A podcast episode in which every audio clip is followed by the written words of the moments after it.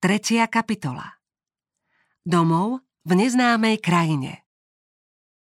Počas niekoľkých mesiacov boli postavené všetky domy a osadníci si zvykli na nový život. Juraj pomáhal otcovi pestovať zemiaky, kukuricu a zbierať zeleninu. Po večeroch vyrábali zariadenie do domu. Urobili krásny, hladký stôl a príborník na riad. Mama často ľutovala otca, že musí tak ťažko pracovať. Ale nie, mamička, hovoril jej. Opustil som pekné, útulné obydlie.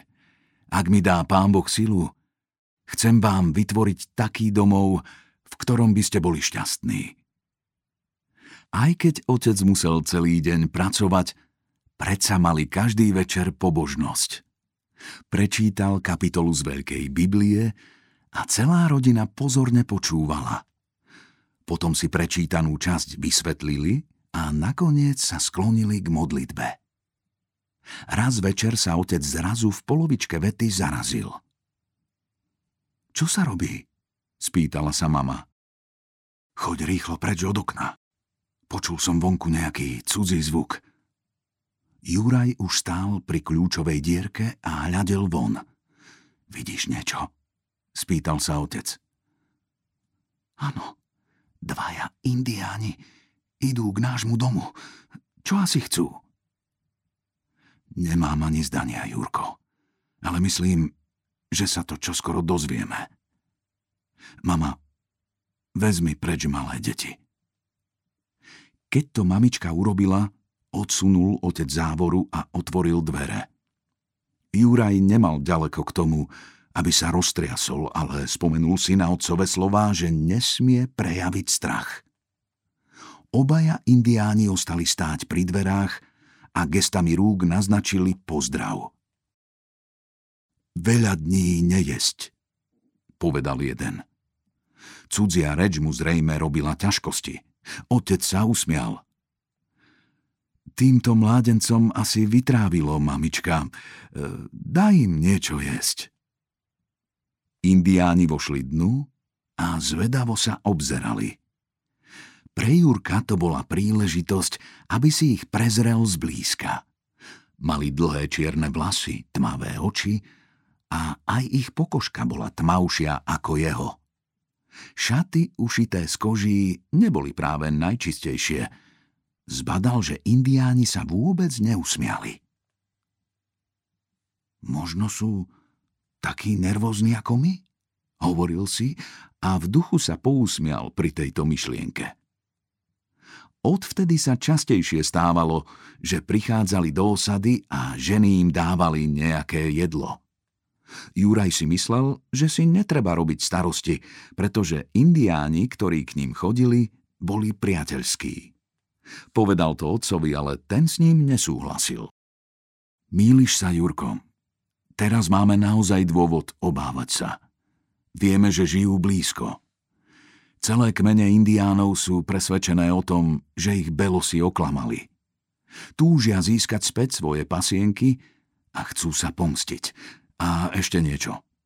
Spomínaš si na vojakov, ktorí tadiaľto pred niekoľkými dňami prechádzali? Tí nám rozprávali, že medzi kolóniami a Anglickom vypukla vojna. Zdá sa, že tieto boje sa indiánom hodia, aby vyhnali osadníkov.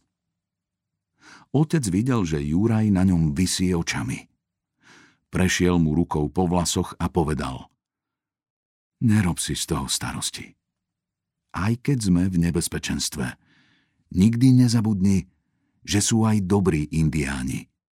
A nezabudni ani na to, že Boh o nás vždy vie. Teraz sa otec nikdy nevzdiaľoval sám z domu a celá rodina bola vždy spolu. Tak to robili aj ostatní osadníci. Raz ráno, keď Juraj rúbal drevo, otec mu povedal, že idú k stewardovcom. Otec, nechaj ma tu, kým nedokončím robotu, potom dobehnem za vami. Otec k nemu pristúpil a položil mu ruku na plece. Zdá sa, že si mi nerozumel. Veď som ti rozprával o tej osade na severe. Čo sa tam stalo? Spýtal sa Juraj, keď sa vyšplhal k nemu na sedadlo. Jedného dňa ich prepadli Indiáni. Mnohých pozabíjali a chlapca asi v tvojom veku odvliekli so sebou. Mal šťastie, že našiel cestu späť. Nechceme, aby ťa Indiáni odviedli a preto musíš ísť s nami. Čo by z toho mali? Veď som ešte dieťa, usmieval sa Juraj. No, radšej budeme opatrní a nedopustíme, aby sa to stalo. Čoskoro uvideli stewardov dom. Robert im bežal oproti. Otecko, dúfam, že Roberta nikdy neodvedú. On by to asi neprežil, že mamička pre neho plače. Len aby ho Indiáni hneď nezabili, povedal otec zamyslene. Oni neuznávajú takých maznáčikov. Juraj aj Robert celý deň pomáhali. Vykopávali pne na miestach, kde mali sadiť zemiaky. Juraj bol rád, že môže pomáhať dospelým. Robert sa však pri práci hneď unavil a stále musel oddychovať. Na druhý deň pomáhali zas susedia im. V ten deň prežil Juraj nepríjemnú príhodu, ktorá sa až po rokoch ukázala ako užitočná skúsenosť. Celou silou osekával vetvy. Zrazu sa sekera vyšmykla z poryska a preletela mu popri hlave. Vo chvíli, keď ho zasiahlo ostrie, pocítil prudkú bolesť a potom sa okolo neho zotmelo. Po niekoľkých minútach prišiel k sebe, ale celý les sa s ním krútil. Uvidel otca, ako sa nad ním skláňa. Juraj bol bledý ako krieda. Ako ti je, Jurko? Je mi nejako čudne. Všetko sa so mnou točí. Myslím, že sa ti uľaví, keď si ľahneš do postele. Pán Stuart pomohol zaniesť Juraja domov. Matka mu vyčistila ranu a pevne ju obviazala. Celé dva týždne nevládal vstať, hoci sa o to veľakrát pokúšal. Hámbil sa, že ostatní pracujú a on musí ležať. Mama mu vytierala ranu roztokom arniky, aby nehnisala. Konečne sa dočkal dňa, keď mu dovolila trochu sa poprechádzať po dome. Netrvalo dlho a Juraj už opäť pracoval tak usilovne ako predtým. Bol rád, že mu ostala len dlhá, úzka jazva, ktorú čoskoro zakryli husté vlasy. S postupujúcou jeseňou bolo čoraz chladnejšie a osadníci rýchlo uskladňovali zeleninu do pivníc, aby sa nepokazila. Vysadené ovocné stromy ešte nemali ovocie, ale našli plánky s jablčkami, slivkami, ba aj čučoriedky. Otec objavil divé včely a tak každá rodina mala aj zásobu medu. Cez zimu učila mama Juraja a Zelu čítať a písať na tabuľky, ktoré so sebou doniesli. Večery trávili pri krbe, lúskali oriešky, kukuricu a pražili ich nad ohňom. Aj keď bol vonku ešte sneh, Juraj s otcom sa už tešili na jar a plánovali spolu, čo kde budú pestovať. Najmä políčko na úpetí mierneho kopca bolo často predmetom ich úvah. Je tam dobrá pôda. Bude sa ľahko obrábať a je čierna ako moje čižmy, hovoril otec a netrpezlivo vyzeral z okna na zasnežené polia. Je tu už apríl a stále sneží. Takú dlhú zimu som ešte nezažil, pohundrával si pre seba. Nebuď taký netrpezlivý, smiala sa mama. Ja by som už chcel niečo robiť, mamička, hovoril Juraj a hrdo ukazoval svoje svaly. Mm, už je z teba poriadny chlap, smial sa otecko. Veď sa len pozri, koľko nových vecí ti mamička musela ušiť. Zo starého odevu si úplne vyrástol. Myslím, že tento rok mi dobre pomôžeš. Konečne nadišli teplé dni a pod slnečnými lúčmi sa sneh očividne strácal. Stewardovci prišli k ním, aby im pomohli stínať ďalšie stromy. Juraj radostne behal okolo domu a pokrikoval. Poď, Robert, pobežíme tam k tomu veľkému dubu. Ako obyčajne, Juraj bol pri dube oveľa skôr než Robert, ale tomu to príliš nevadilo. Jurajovi sa zdalo, že jeho priateľ je ešte chudší a slabší ako predtým. Keď sa vrátili domov, sadli si k stolu a vypili šálku čaju sladeného medom.